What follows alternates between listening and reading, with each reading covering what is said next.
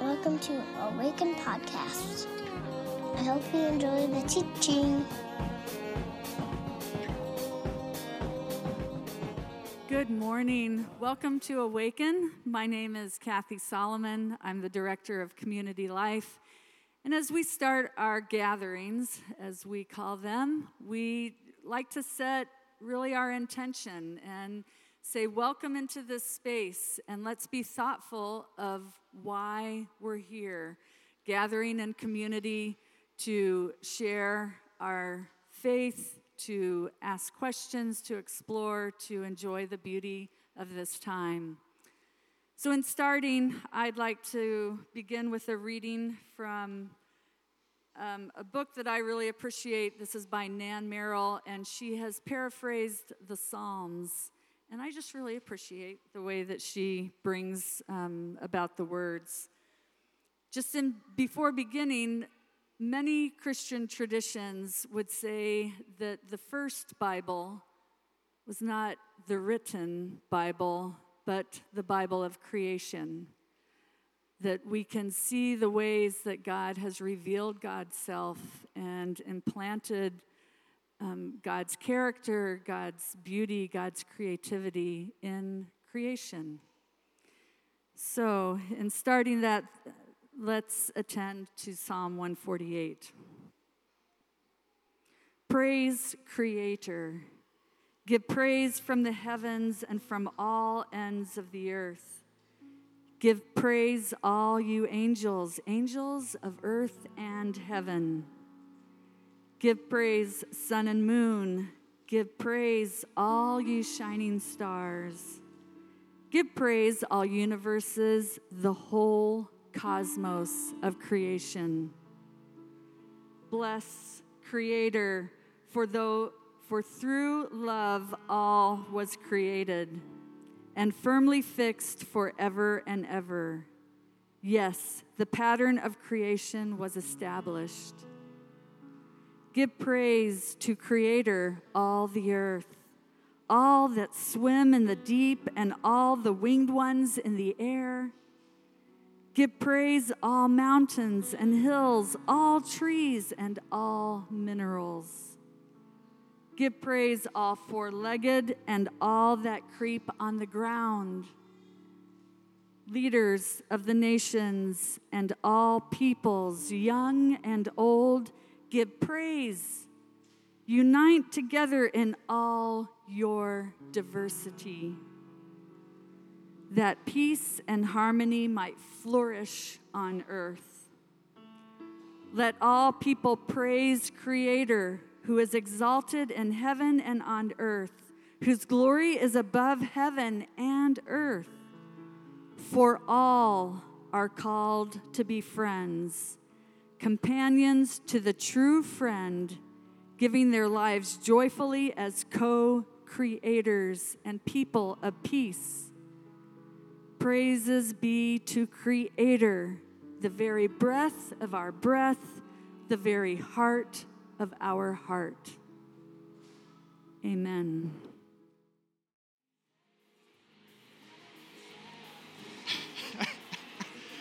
All righty.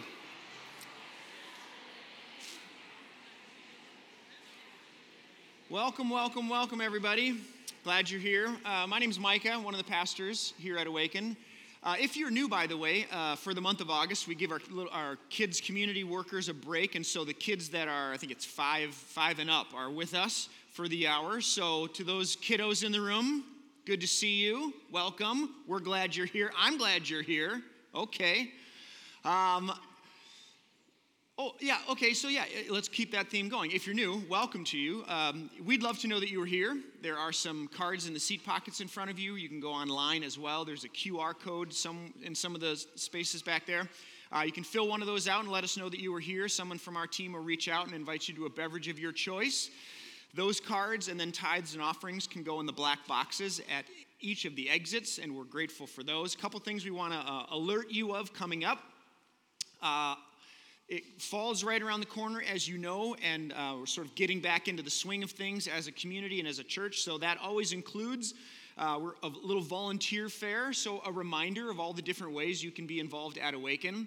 Um, we, we tend to uh, well, pride ourselves and I think uh, attempt to be on purpose a church that's not driven by and led by and done, executed by our staff, but rather like all the people who make up the church um, which means like it, we just need you to make things happen around here. So uh, the 28th of August and the 11th of September, those will be two intentional days where we'll set some time aside after the gathering. People will be in the building here who uh, help lead teams and give you an opportunity to ask some questions, figure out um, if there's something that you might be involved with that you're not yet involved with.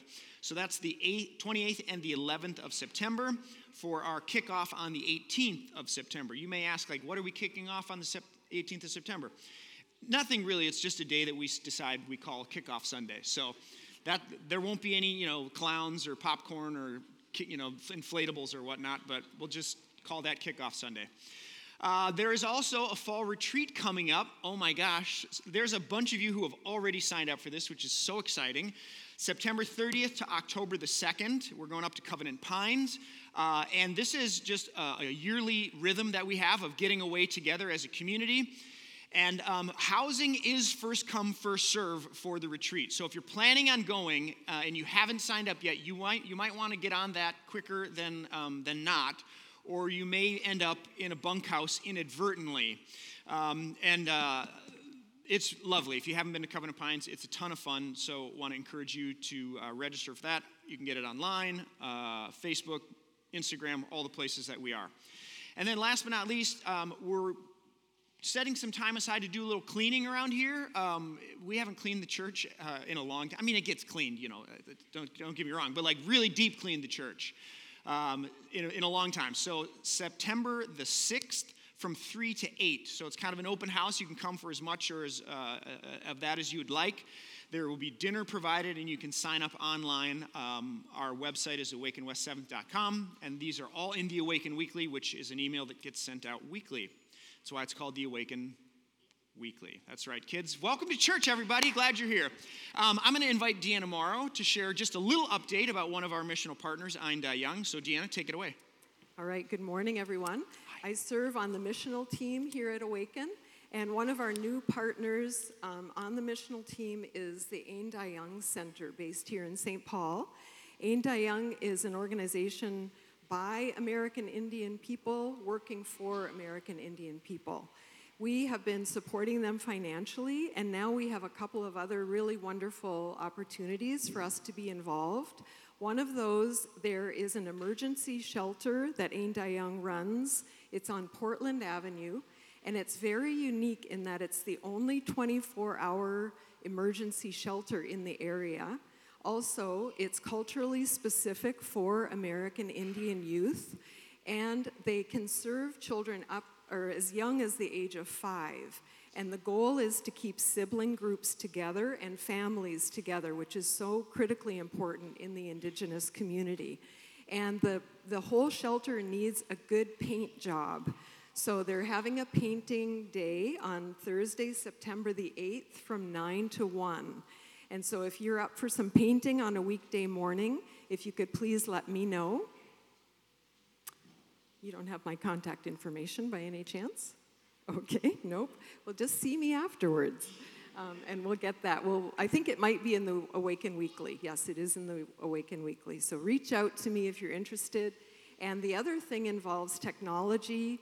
Ain Dah Yung received a grant and they're going to be giving free laptop computers to American Indian youth. And they would like to have two to three people on site during the giveaway to just assist with setting up those laptops for anyone who needs some assistance with that. There is not a date yet for that, but if you're interested, reach out to me and I will let you know when that date is.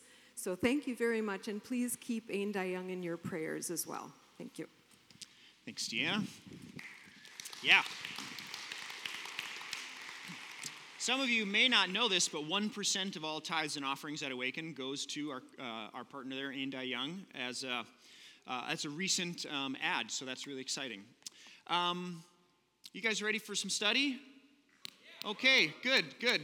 Um, next week, I will be uh, I will be in Spain on the Camino with my middle daughter. Some of you know about this trip that got canceled last year because of unfortunate reasons, a series of unfortunate events, and um, we made it to Newark, which is not that special. Okay, so we're trying it again. And uh, so I'll be gone next week and, um, and the following week. Uh, my good friend Kelly Chapman, uh, Reverend Kelly Chapman, will be here with you guys. So excited about that. Um, but that's where I'll be next week. So if you think about us, pray. Um, I walked here this morning with my backpack and my hiking boots, and so we're, we're ready to go. or even if we're not, we're going. Um, so if you would please, um, if you have your Bibles, uh, you can open them. We're in Genesis chapter 1 and 2. Mike and Joy, I'll ask you guys to come on up. And uh, this morning, we are finishing our series, Lost in Translation. And today, uh, Jen has been asking me to teach this passage for uh, a number of years in Lost in Translation. You may not know this or not, but there are two creation accounts in the Bible, and they are not the same. They are actually quite different. So instead of having you stand, uh, I was trying to figure out, like, what do we do today? We're going to look at these two stories. And it was like, you know what? We're just going to read them. Um, fancy that in a lot of church traditions and, in the Jewish community, there is a Torah portion that's read every time the gathering, the gathered people come together.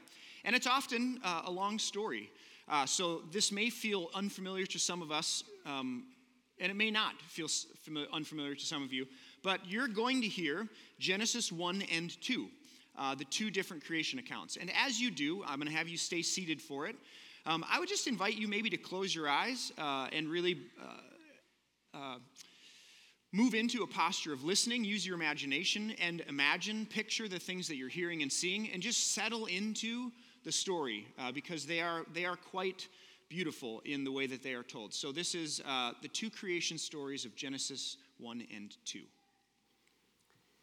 The first creation story. In the beginning, God created the heavens and the earth. Now, the earth was formless and empty, darkness was over the surface of the deep and the Spirit of God was hovering over the waters. And God said, Let there be light. And there was light. God saw that the light was good, and he separated the light from the darkness. God called the light day, and the darkness he called night. And there was evening and there was morning, the first day. And God said, Let there be a vault between the waters to separate water from water. So God made the vault and separated the water from under the vault from the water above it. And it was so. God called the vault sky. And there was evening and there was morning, the second day.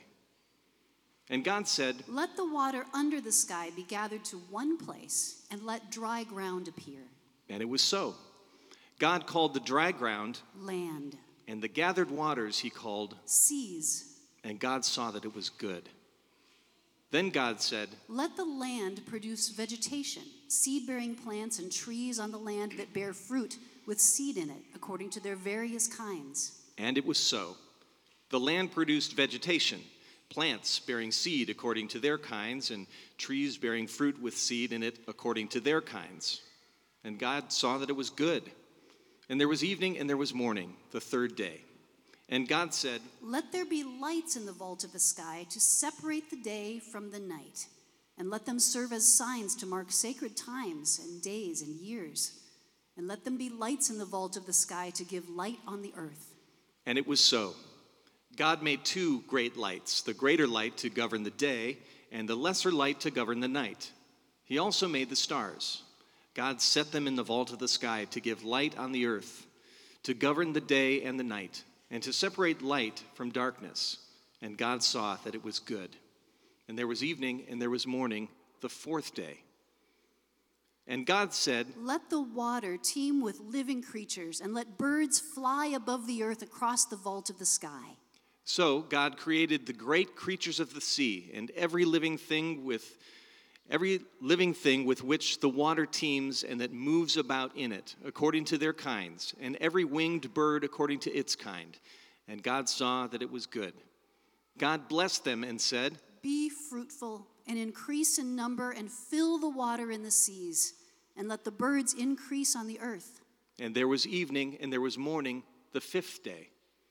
And God said, Let the land produce living creatures according to their kinds the livestock, the creatures that move along the ground, and the wild animals, each according to its kind. And it was so. God made the wild animals according to their kinds, the livestock according to their kinds, and all the creatures that move along the ground according to their kinds. And God saw that it was good. Then God said, Let, us make mankind in our image, in our likeness, so that they may rule over the fish in the sea and the birds in the sky, over the livestock and all the wild animals, and over all the creatures that move along the ground. So God created mankind in his own image. In the image of God, he created them. Male and female, he created them. God blessed them and said to them, Be fruitful and increase in number, fill the earth and subdue it, rule over the fish in the sea and the birds in the sky, and over every living creature that moves on the ground. Then God said, I give you every seed bearing plant on the face of the whole earth, and every tree that has fruit with seed in it. They will be yours for food. And to all the beasts of the earth, and all the birds in the sky, and all the creatures that move along the ground, everything that has the breath of life in it, I give every green plant for food. And it was so. God saw all that he had made, and it was very good. And there was evening, and there was morning, the sixth day. Thus the heavens and the earth were completed in all their vast array. By the seventh day, God had finished the work he had been doing. So on the seventh day, he rested from all his work. Then God blessed the seventh day and made it holy, because on it he rested from all the work of creating that he had done. The second story of creation. This is the account of the heavens and the earth when they were created, when the Lord God made the earth and the heavens. Now, no shrub had yet appeared on the earth and no plant had yet sprung up, for the Lord God had not sent rain on the earth, and there was no one to work the ground. But streams came up from the earth and watered the whole surface of the ground. Then the Lord God formed a man from the dust of the ground and breathed into his nostrils the breath of life, and the man became a living being. Now the Lord God had planted a garden in the east, in Eden, and there he put the man he had formed. The Lord God made all kinds of trees grow out of the ground, trees that were pleasing to the eye and good for food. In the middle of the garden were the tree of life and the tree of the knowledge of good and evil. A river watering the garden flowed from Eden, and there it was separated into four headwaters. The name of the first is the Pishon. Its winds, it winds through the entire land of Havilah where there is gold. The gold of that land is good. Aromatic resin and onyx are also there. The name of the second river is the Gihon. It winds through the entire land of Cush. The name of the third river is the Tigris. It runs along the east side of Ashur. And the fourth river is the Euphrates. The Lord God took the man and put him in the Garden of Eden to work it and take care of it. And the Lord God commanded the man You are free to eat from any tree in the garden, but you must not eat from the tree of the knowledge of good and evil, for when you eat from it, you will certainly die. The Lord God said, It is not good for man to be alone. I will make a helper suitable for him. Now the Lord God had formed out of the ground all the wild animals and all the birds in the sky. He brought them to the man to see what he would name them, and whatever the man called each living creature, that was its name. So the man gave names to all the livestock the birds in the sky, and all the wild animals. But for Adam, no suitable helper was found. So the Lord God caused the man to fall into a deep sleep. And while he was sleeping, he took one of the man's ribs and then closed up the place with flesh. Then the Lord God made a woman from the rib he had taken out of the man, and he brought her to the man. The man said, This is now bone of my bones and flesh of my flesh. She shall be called woman, for she was taken out of man. That is why a man leaves his father and mother and is united to his wife, and they become one flesh. Adam and his wife were both naked, and they felt no shame.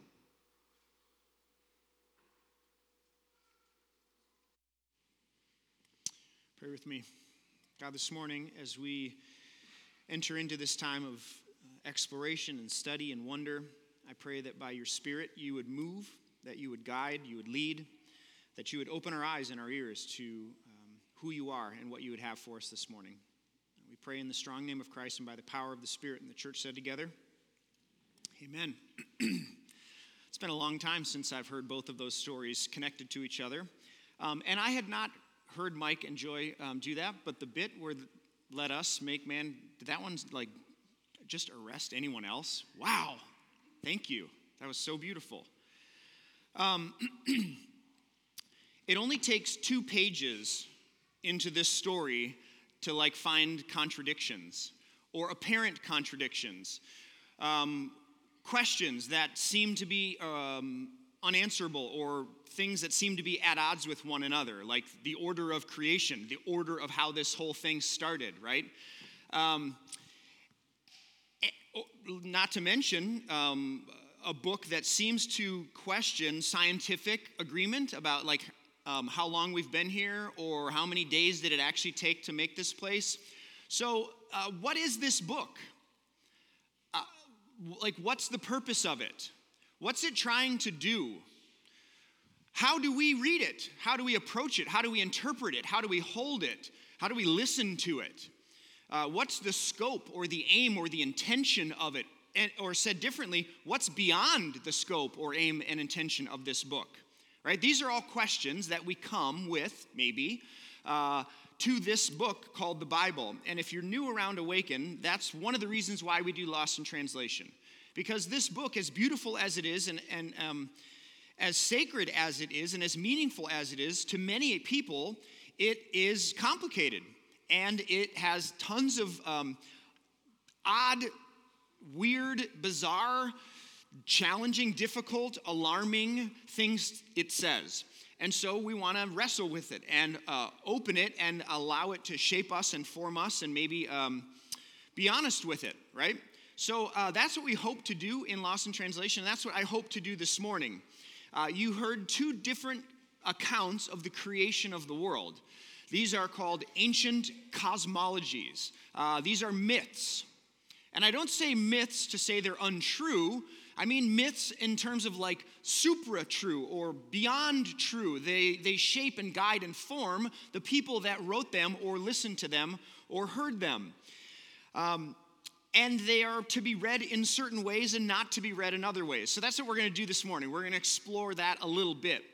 Um, a few of the questions or, or issues that th- these two creation accounts raise are as follows. Um, first, like who wrote Torah? Who wrote the book of Genesis? Torah is the first five books of the Bible, Genesis is the first. Who wrote this book? Many people believe it was Moses.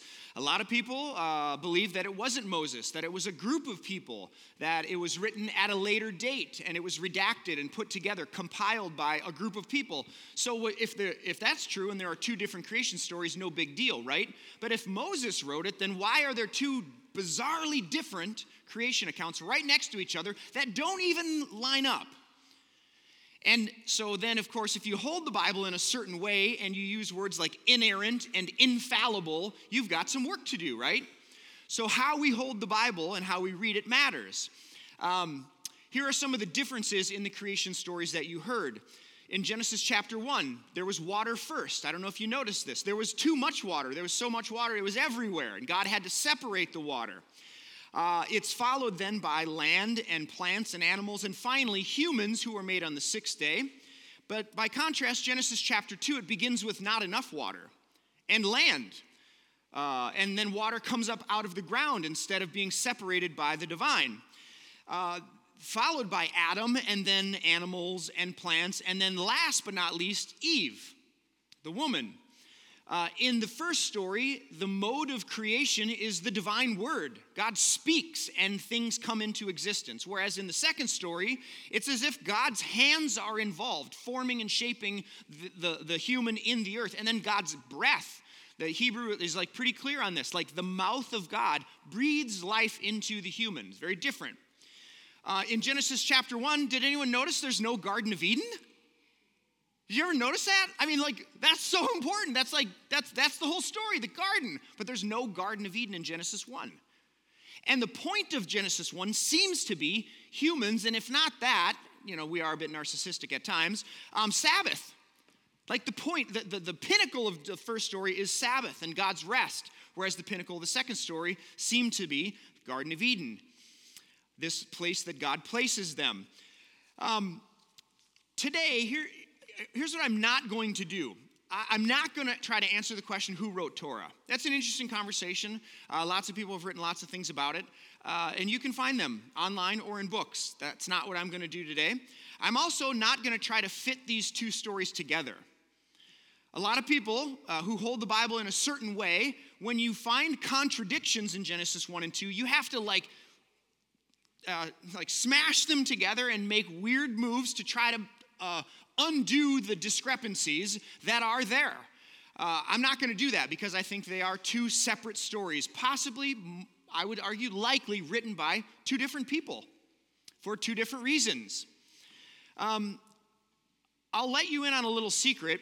I don't know why there are two accounts in Genesis chapters 1 and 2. I have no idea. Uh, it's an interesting story, but I really don't know why they're there. Um, why not just one?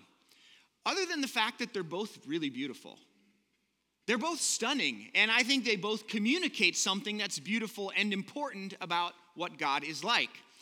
Uh, I don't know why there are two accounts other than Genesis 1 seems to stand on its own, and Genesis 2 seems to be clearly connected to Genesis chapter 3. There's actually a chiastic structure between Genesis 2 and 3 that would lead a lot of people to believe, and I would say uh, should lead us to believe, that those are connected to each other. Um, here's what I am going to do this morning. I want to make a few observations about like how to hold these stories, how to read them. Uh, they are offerings to you, which you can wrestle with, disagree with, push back on, or take for what they are. My thoughts and um, what I think is wise, um, wisdom on how to read this book. And then I want to end with just one application, one piece of uh, like a nugget that for me, as I studied and read and prepared for this week, um, I found to be terribly helpful, and I hope it is helpful for you. So that's what we're going to do today. Are you with me? Okay.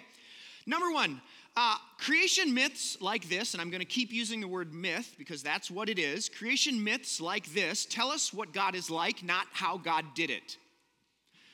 I want to suggest that Genesis 1 and 2 is not really interested in how did God make this place. If we ask the Bible questions it's not interested in answering, it shouldn't surprise us that we get a massive variety of opinions on that, the answer to that question, right? Um, a couple, the last couple weeks, we looked at 1 Corinthians chapter 6 and Romans chapter 1. And I brought a question to the text, which was Does the Bible condemn gay marriage? You could make a pretty strong argument that the Bible's not interested in answering that question, right?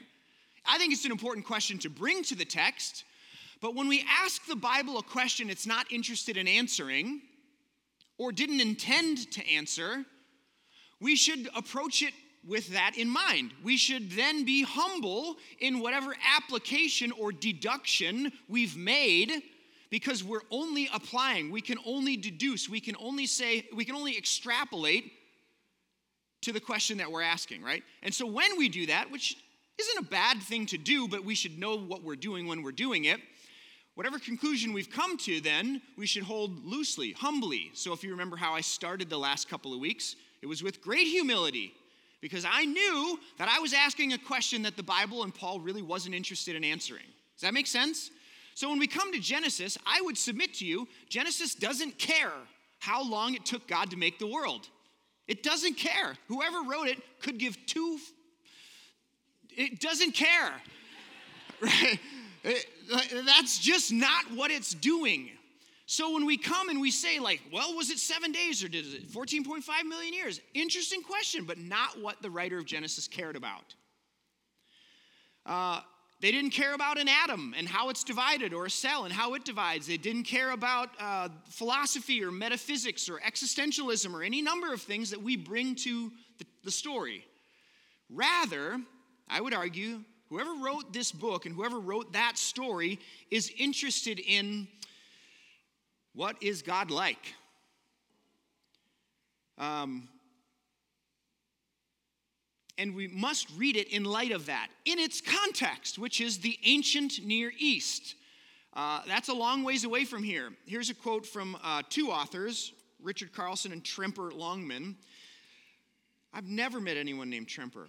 That's an interesting name. They write this The early chapters of Genesis accurately present two accounts of cosmic and human origins in the language and ideas of the ancient Hebrews. These texts should not be removed from their ancient context and read as if they refer to the process of cosmic or human origins in 21st century scientific terms. That's pretty clear. That seems pretty, that's well said. They speak in terms of an ancient Near Eastern perception of the world, which is different than our perception of the world in 2022, and should be interpreted within that setting. When we discern the meaning of texts in their ancient context, we find that they constitute a worldview statement about God and his relationship to the world, about humans and their relation to God and the world. This basic worldview statement transcends its ancient cultural setting. It doesn't mean it's stuck in time. No, it can transcend and it does, but it, and it commands the attention of God's people in all time and place, right? So, number one, creation stories like this, of which there are many. You can find creation stories, myths, cosmologies from all kinds of different cultures. We need to read them in their context, and this one is not interested in how did God make the world, but what is God like? Second, creation myths are interested in what kind of world we exist in. What is the nature of this place? What, what are the relationships in it? Uh, um, as I mentioned before, these stories are trying to get inside and see what God is like and what is the nature of the world that we live in. Where did it come from and where is it going? What are the relationships and the nature of the relationships that exist within it? And one of, one of the most stunning claims of Genesis 1 and 2 is its commentary on the abundance, the generosity of, uh, and, and the confidence of the divine as it relates to power. This is, I think this is so fascinating. Uh, this is from a guy named Richard Middleton who wrote on, on Genesis chapter 1. He says, It is the claim of Genesis 1 that God granted a royal priestly identity as the imago Dei to all of humanity. Whereas power in Babylon and Assyria, uh, the Assyrian empires was concentrated in the hands of few. Power in Genesis 1 is diffused and shared. Isn't that beautiful? No longer is the image of God applied only to the privileged or elite. Rather, all humans, male and female, are created as God's royal stewards, entrusted with the privileged task of ruling on God's behalf. That's a very different relationship, very different world. This democratizing of the image of God constitutes an implicit critique of the entire royal and priestly structure in the ancient world. Isn't that beautiful? The way in which God is pictured is a God who's generous, who's offering itself, who's giving its power away, which is very different than the way the ancient world was structured. Now we could trans, we could we could fast forward to 2022 um, and ask a question or like, uh, how does Genesis 1 and 2 critique the structures of our world? What does it offer to you and I and the way we relate to one another and the way power and authority is worked in our world? In what ways is it consistent with our world, or is it at all? So, creation myths, this one in particular, is interested in what kind of world do we exist in. Some of you are reading Braiding Sweetgrass uh, with the artists and, and the, uh, the stem mingles. Uh, and and there is a, there's an indigenous creation story in there where a sky woman falls from the sky, and it, it's beautiful, and it offers a particular understanding or, or, or a picture of what kind of world do we live in? How do we relate to one another and the animals and the things around us? That is what these stories are about. Um, one more, and then an application. Uh, and I would say it as this simply as this this, these stories in Genesis 1 and 2 are this as opposed to that. This as opposed to that. So when we read Genesis 1 and 2, it's helpful to, to ask, like, how is this different than the others around it in its context? This as opposed to that. Um, theomachy, do you guys know what that is? Any, any Greek mythology folk? Yeah, yeah, yeah, of course. I learned this this week. Theomachy is a pretty, like, uh, uh, uh, an idea in Greek mythology where the, the, the gods are warring with one another. And in the ancient world, this is, an, this is very, very common in creation stories. So, for example, in Babylon and in Canaan, two uh, neighboring nations and empires and, and people, to the ancient Israelites, um, Marduk in the Babylonian story is battling Tiamat, the sea. And out of this conflict and war comes creation. Similarly, in the Canaanite story, Baal is uh, battling Yam, which is also the sea. So you can even see some of the similarities about gods and water. But in both of those stories, creation is a byproduct of divine conflict, where the gods are at war, and out of that comes humans. And usually they're to serve or be kind of enslaved or prop up or you know, meet the needs of God or the gods. Whereas in our story in Genesis 1 and 2, Israel's God has no rival. Right? In this story, God has Yahweh has no rival. And creation is, an, is a byproduct not of war and conflict, but of divine love, of God's abundant nature and generative posture. Let us make mankind, humankind, in our image. This as opposed to that. That's the stunning and stark and earth shattering claim of Genesis 1 and 2. Not it took God seven days to make the world, right? You see what I'm doing here? You see what's happening? So when we come to these stories, it's important that we come with the right lenses and the right questions, or I would say better questions. Um, let, me, let me close with this an application which I found to be helpful this week.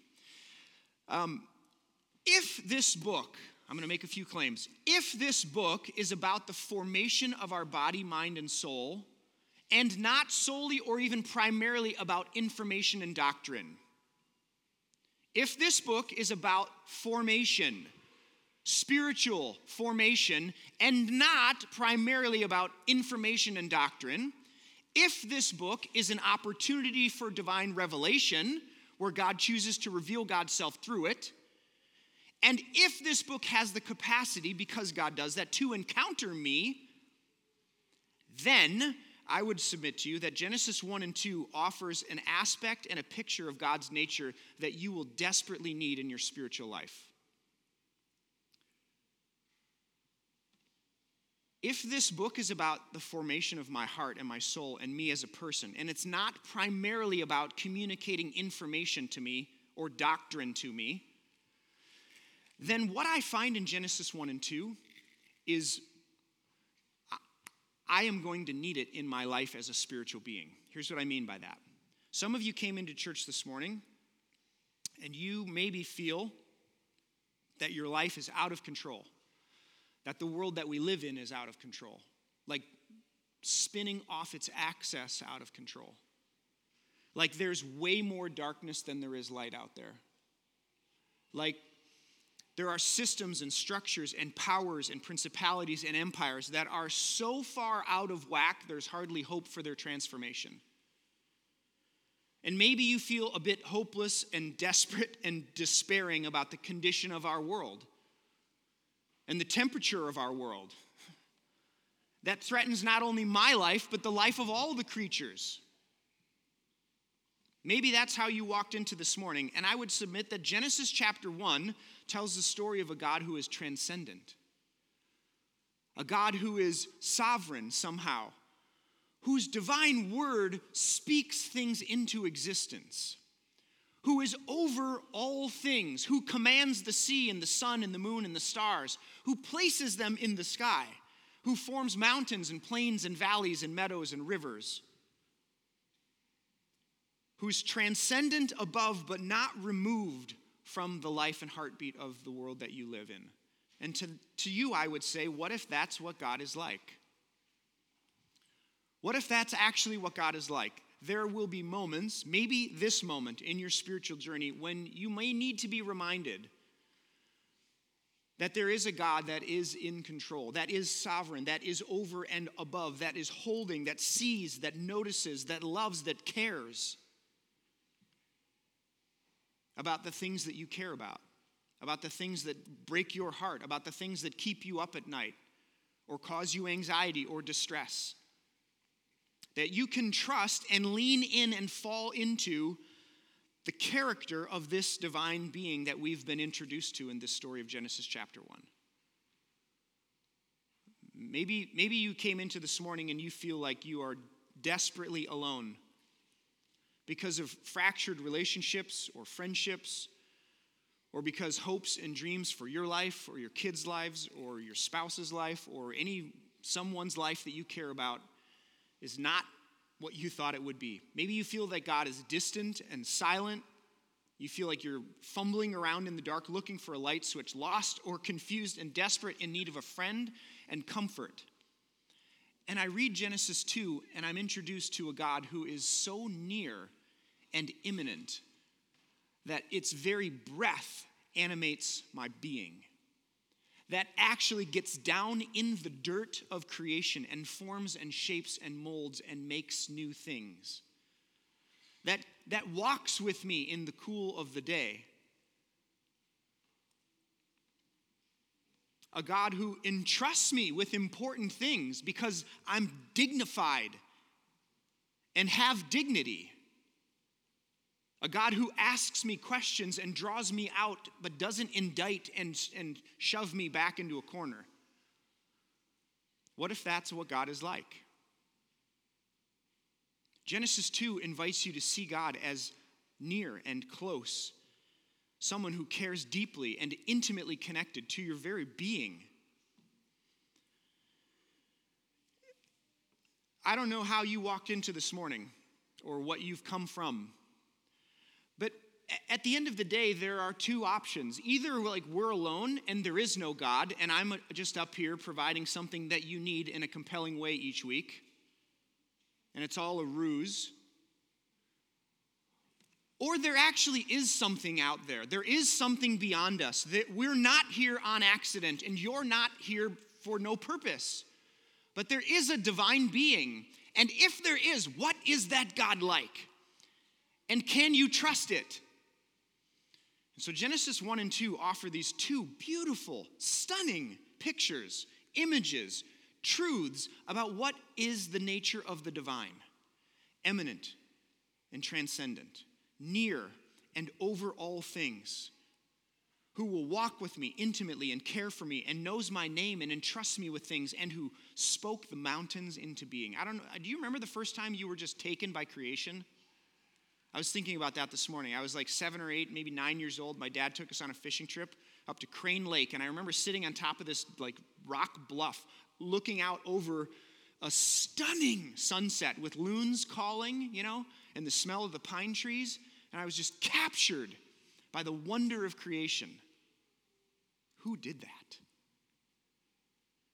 So I offer to you this morning, wherever you've come from, whatever it is you bring into this space, that these two stories aren't really interested in asking answering technical questions that we bring to it but rather want to give you the gift a reminder of the nature of God and what God is like and the nature of the world that we are intended to live in and the kinds of relationships we're intended to have with one another with God and with the world that we live in. And you can choose to not listen to them or not take the wisdom that they offer and apply it and you can Go, go your own way and figure out a different way. That's your choice. You have free will. But I'm offering to you this morning this possibility that, that in fact, this is what God is like.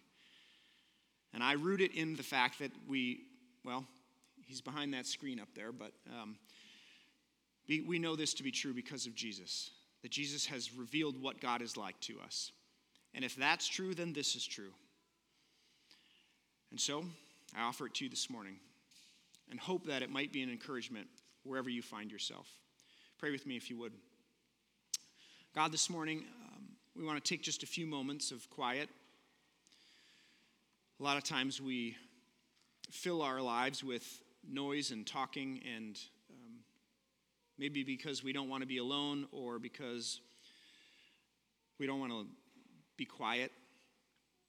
But just for a moment, we want to do that and trust that you are with us and here, immanent and near, and also transcendent and above all things, sovereign, seeing, caring, walking with. So meet us now, we pray. As we close this morning, Mel is going to continue to lead us in song. And as we do, uh, a couple of options for you invitations. Our prayer space is over here in the corner. You're welcome to always use that. Um, there's also Eucharist on my right and left. Um, and so, um, when I'm done talking here in just a second, we'll invite you to make your way up the side aisles. There's some sanitizer, um, I think. Yep. Uh, grab some of that. And there's gluten free bread. We'd invite you to take a piece of the bread and dip it in a cup. There's red wine and there's white grape juice. And as you do, know that the body of Christ has been broken for you, the blood of Christ has been shed for you, the table has been set for you to come and experience um, together as a community, something that we can't do alone. Uh, so, invite you to respond. Well, church, I was telling Jenna, for uh, as much anxiety as I felt like three weeks ago and last week, I, did, I felt very little anxiety about this morning. Um, so good to be with you. Good to see your faces. And a reminder um, like, we just marked time in our lives that just go on and on. There are moments, rhythms that we want to be intentional about and mark. Say, this is important. And so we come and we gather and we come to this table and Eucharist and dedications and the word, song together. And so we mark time. And then we leave and go back into the world for the task of love and life and mercy and justice and all the things that are in God's heart.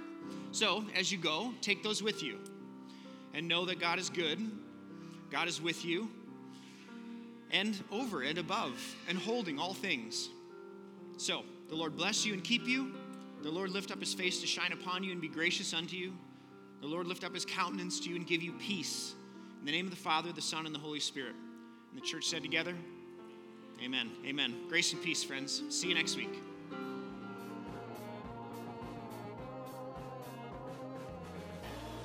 Find us online at www.awakencommunity.com or on Facebook at www.facebook.com backslash awaken community or on Twitter at awaken community.